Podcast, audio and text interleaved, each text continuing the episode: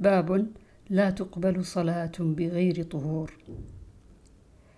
عن أبي هريرة قال قال رسول الله صلى الله عليه وسلم لا تقبل صلاة من أحدث حتى يتوضأ. قال رجل من حضرموت ما الحدث يا أبا هريرة؟